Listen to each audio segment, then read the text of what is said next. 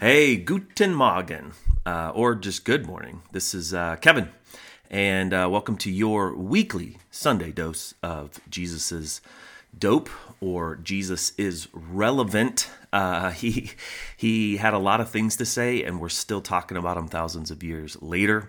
And he is not just re- relevant in like a religious sense, but but for you and I right now today. And so, as we've been walking through these beatitudes. Um, looking at um, these these pithy little phrases Jesus said that really upended or flipped things around. And today's one of those that um, it like sounds good and it makes sense, but then but then we're not always sure what to actually do with it. So hopefully you and I can get towards some action on this. But Matthew 5, verse 8, this next beatitude, Jesus says, Blessed are the pure in heart, for they will see God. Blessed are the pure in heart, for they will see God. Now, that sounds like a pretty religious thing to say, but how do you know if you're pure in heart? Um, and, and this is something that Jesus would speak about a ton. And, and the scriptures that Jesus taught from speak about a ton. Uh, all throughout the Old Testament, like ancient Jewish stories of heroes, um, of mistakes, the purity of the person's heart is the, the matter at hand. And much of the Jewish wisdom in things like Proverbs um, and, and even in the Psalms speak to this purity of heart thing. And it, it's something that, that Jesus emphasized over and over and over again. He cares about your heart. So uh, he cares about you as a whole, right? But, and, and sometimes in a religious way, we think Jesus cares about our thoughts, our words, or our actions um, and, and he does care about those, but all of those are an extension of our heart. So, um, almost seeing our heart as like our soul, like the internal, true part of you, your heart, that deep soul. Where what what comes out of our mouth, Scripture teaches us, is just a, a reflection of our heart. Um, the the thoughts that we have, the things that we do in life, they all stem from the heart. So if we learn to pay attention internally, this is beautiful. Uh, we can see God according to this. But much of Jesus's tension and controversy with the religious people of his time, in particular the Pharisees, was that they loved to focus on the outward actions of a person, how they looked, what they did, if they were acting uh, in all the right ways, if they're doing all the right religious ritual kinds of things, if they're saying the right things. And Jesus constantly his concern was with the heart that's behind it because we all know we can say the right thing and not mean it. We can do the right thing and not mean it. And more important to Jesus is the attitudes that lead to our actions, not just the actions themselves. And just like the religious people, then you and I uh, can can have the same struggle where we at least start to think like, well, at least I'm not like that person. Or because I go to church so often, I must be a pretty good person. Or because I even try to read the scriptures, or I even pray, or I even give money, whatever. Um, we can focus on the actions and not the purity from which they come from, like the heart issue of God, because I love you and I trust you, I'll act this way. Because I love and trust you, I want to speak this way. Because I love and trust you, I want to think this way.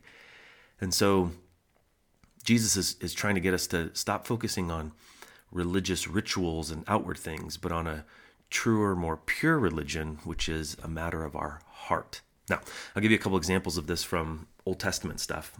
Like in Psalms 51:10, it says, Create in me a pure heart. So this is a really great prayer that you can think about this week and maybe just keep praying. All right, God, create in me a pure heart, O God, and renew a steadfast spirit within me. Like, don't just help me create a pure heart that is trying to operate out of pure motives but but the steadfastness the like consistency the discipline the habit god help stir my spirit renew it so i can faithfully follow you each day this week.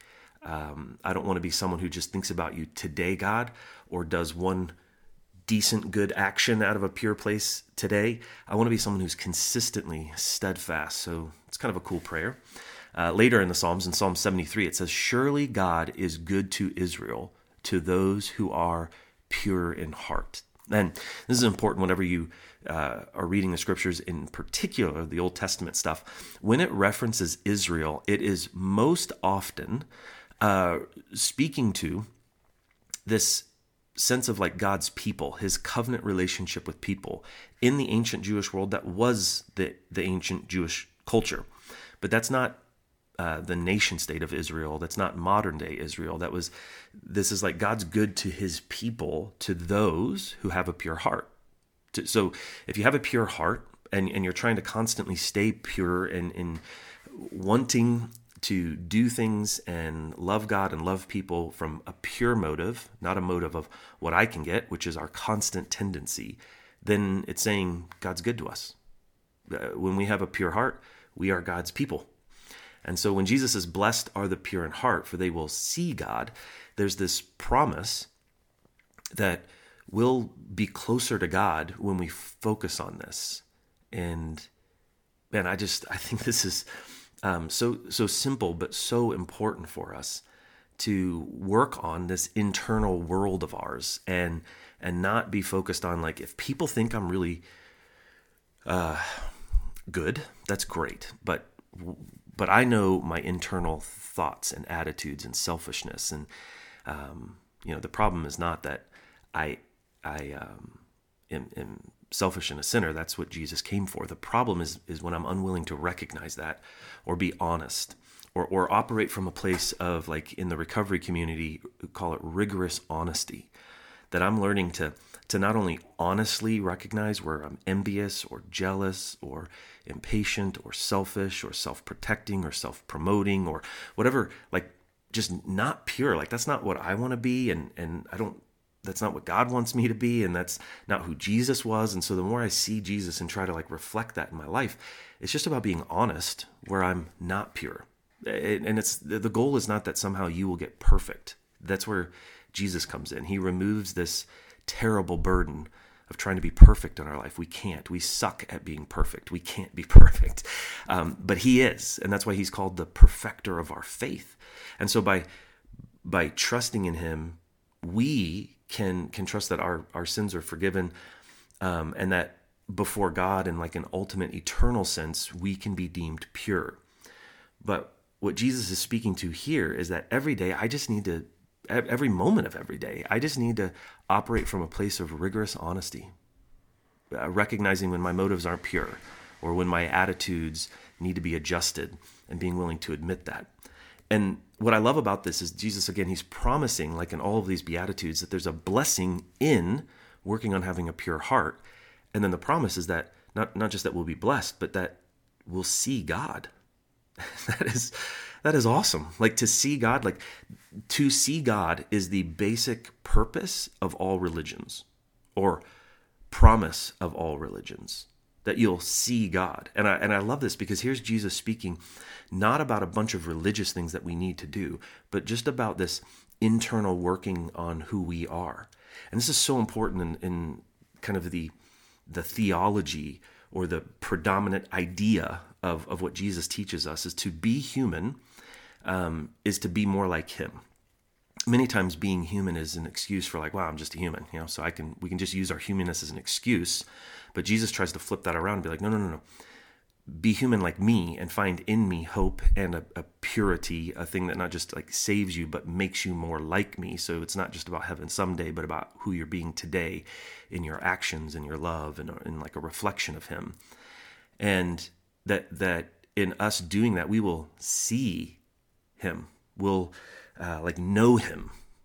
Like we'll we'll actually help other people see him in the way they see us. Like in the way we act and live people will see the goodness of god in who we are being. And so there's this blessing if we're pure in heart and a promise that we will see god. And so there's uh, a ton of ways this idea shows up all throughout scriptures. And one of the things that's important about this is that scripture teaches us this is you can't miss this that evil is not out there somewhere.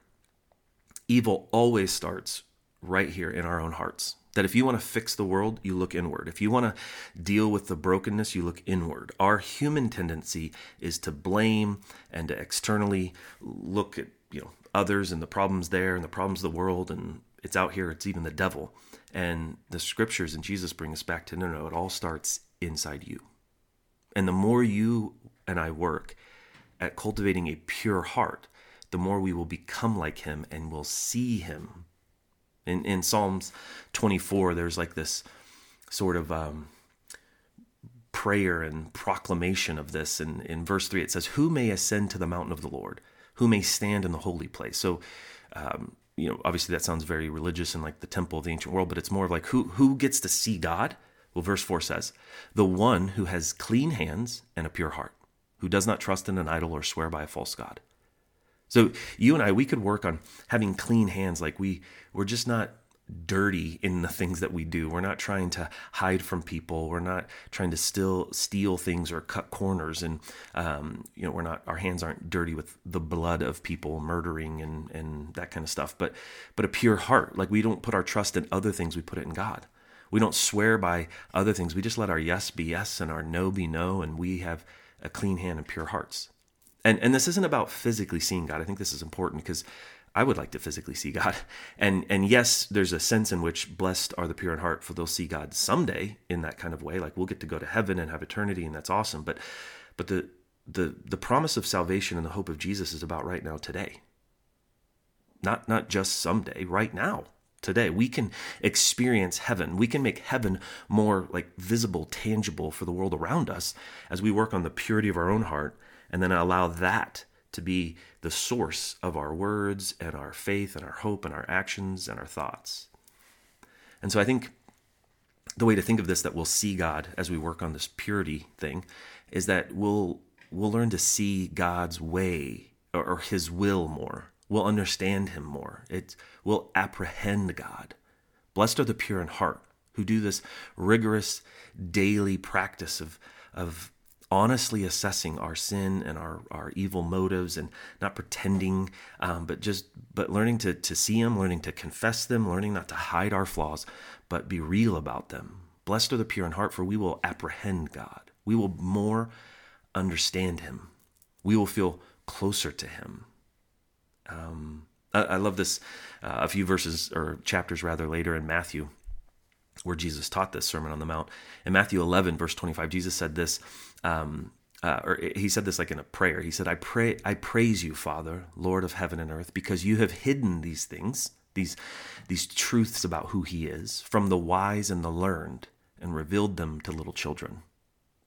There's this sense in which, and Jesus would constantly use little children as an example of the kind of faith we should have, the kind of faith that because He said it, we trust it, um, where it's you know not always like faith isn't logical, it's faith. Faith isn't tangible and concrete, provable. It's faith. And all the times that I wish God could just be physically present so I could know him and trust him is asking not to have faith. Like I want that, but that wouldn't be faith. Um, and and God's saying, no, no, I, I reveal these things, these these apprehend like if you want to apprehend me and understand my will it's not about being this really wise smart learned person and and that's not that that's bad it's just part of what jesus was acknowledging in that that god doesn't come and care about our status doesn't care about our education or or the the pedigree of our lives he comes to those who are pure in heart and that anybody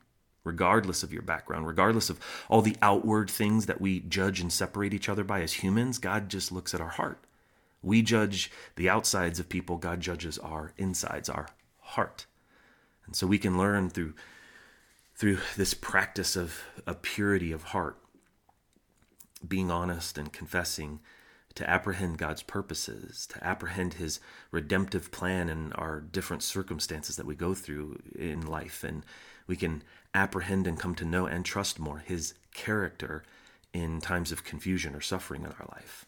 And that someday, yes, we'll get to see him. Someday physically, we'll get to actually see God when, when evil will be judged and eternity begin and our faith will be rewarded, uh, which is an interesting concept from Scripture that, like, there's something about our inward purity of heart work this side of eternity that is rewarded. The things that we do as an expression of our love and our commitment to Jesus will be rewarded in heaven. And we don't totally know what it means. We get a few things where it's like there'll be jewels and crowns and some stuff, but you know, I, I don't, I don't know, but I just know that there's this, this reward for working hard on this side of heaven to become more and more like Jesus every day. And I'll read a couple other verses around these kind of topics. I love it. Um, in Proverbs 17, um, this is Jewish wisdom. 17 verse 3 it says fire tests the purity of silver and gold right so you put something in like a refining fire or not something you put silver or gold in refining fires um, in crucibles and furnaces and it purifies them because the impurities as the silver and the gold melt rise to the surface and you can scrape them off and it becomes more pure and so in the same way the verse says fire tests purity of silver and gold but the lord tests the heart so if you want to know what God is most after, it's your heart. And it's not your heart in a check the box, I gave my heart to Jesus. It's in the daily renewal of my heart is submitted to you, God. I want to apprehend you and see you and know you. I want to not just know you, I want to obey you. I want to be in full submission to you. And God, I want to admit and confess where where my my motives and my heart are not pure and ask that you would help me constantly do that work internally because the answers to all that is wrong with this world begins inside me. If I learn to see my true self, forgiven and loved and secure in you, then I can live and operate from a place of security, of love, of knowing who I am in you. I, mean, the more mature a Christian you become, the harder you should be to offend because there's nothing that will happen in this world that can shake what you know about God who's in control. There's nothing someone can say about you that you know either aligns or does not with the truth of who God is and says you are. I love that verse. Uh, there's a, another verse even in the New Testament from John, one of the disciples, in 1 John 3 3. He said, All who have this hope in him, in Jesus, purify themselves, just as he is pure. So there's something about us putting our hope in Jesus, who's pure, that purifies us.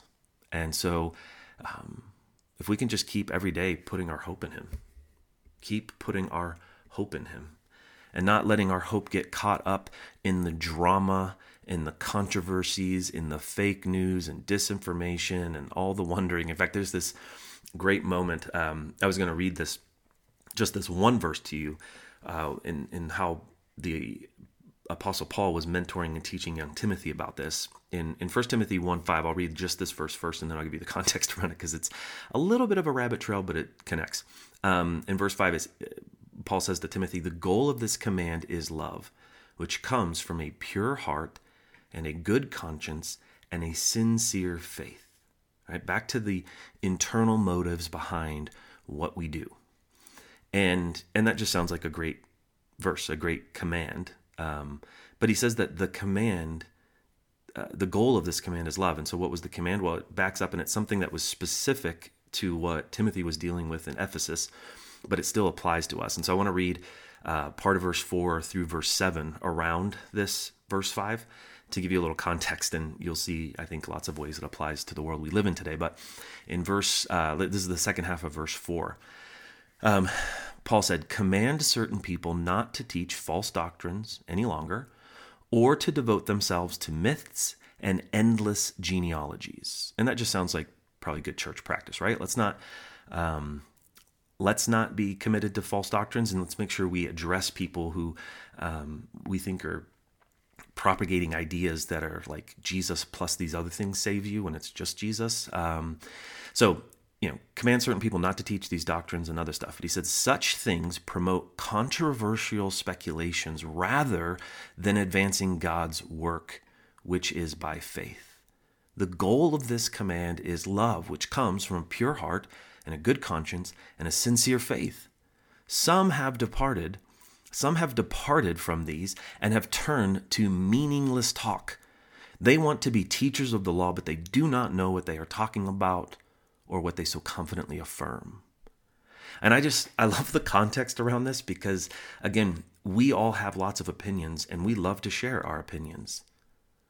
And we live in a world that is uh, like a, like a really powerful and simple way to understand the world. It's just a competition of ideas. Which ideas are better than other ideas? More importantly for you and I, which idea will be uh, paramount? And Jesus comes along and, and, and proclaims to the, those who want to have faith and follow him that he is the paramount idea. Found in him is truth and the way. But Paul is just reminding us here that so often when we get off track from from any commandment, anything that we're trying to do that isn't coming back to love, we are off base. When we are trying to be religious and right, and in that religious rightness, we condemn others or we celebrate bombings and evil and war, we are off track because the goal of the command is love, which comes from a pure heart and good conscience and sincere faith. So many people have departed from a truer idea and have turned to meaningless talk. So many people in the church world, so many people who claim faith and hope in Jesus, that security, spend so much time in meaningless talk about conspiracies and controversies and things that do not advance God's work. So, um, I'm not saying that to you, and I need to say it to my own self as a way to like think we're better than other Christians who maybe get caught up in some of that, but rather that we would all pay attention. That if we want a pure heart, we don't waste our time in drama, in what we don't know, in what we'll never know, or, or what doesn't advance the work of God, which is love which is making people know that they're made in the image of God and proclaiming the truth of Jesus as the predominant idea that if they orient their life around, it will change them radically internally first and then externally in how they show up in this world. And so, if you want a pure heart, don't waste your time in drama. If you want a pure heart, don't don't waste your time in judgment and being critical of others. Catch those moments when you're judging others and critical to go, "Oh, I got to come back pure heart." pure heart. I'm not better than anybody. I'm not better than anybody, God.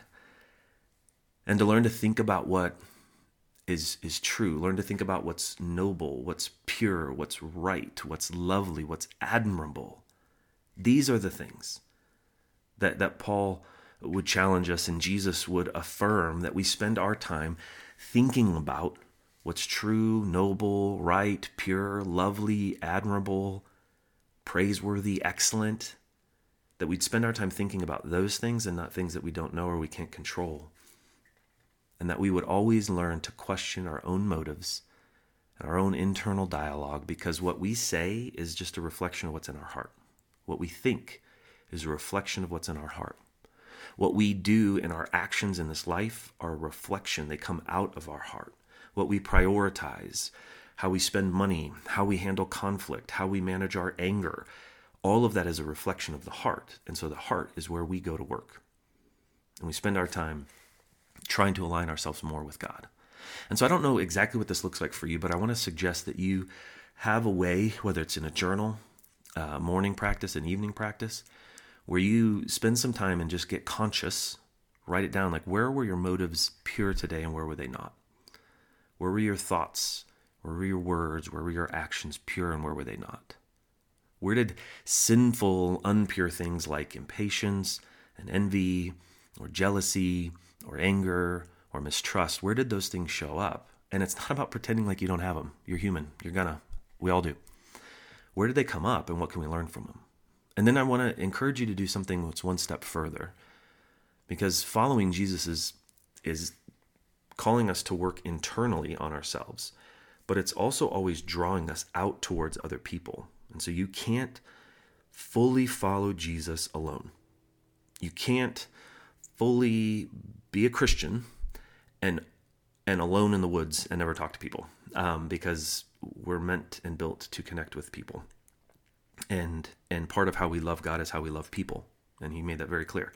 Every person is His child, and so um, like our job is not just to to figure our own self out, but how we relate with others helps us grow and fall more in love with God and know Him better. So, all that to say, the, the, the practice that takes it a step further and is really important that you find someone in your life who once a day uh, or, or once a week or, or some like you check in and say out loud the the nature of your heart. What what are the things you've been conscious of that aren't sincere and aren't pure, and you're working on them? You need to say them out loud to God in prayer, but you need to say them out loud to another person. Because there's this promise in the scriptures that if we confess, if we say it out loud to other people, God is faithful to forgive us and heal us and make us more righteous. But that takes vulnerability and it's kind of scary. Um, but it's a great way to practice your dependency upon God. Practice putting what He promises into the habits of your life and just see what he does with it. So, uh, hope you have a great rest of your Sunday and a week ahead. Uh, remember, subscribe over at Substack, follow on Instagram and whatever Twitter I think it is the other one that we have. And um, yeah, hope you have a great rest of your day. And I will see you, or not really see you, but I'll talk to you um, later. All right, bye.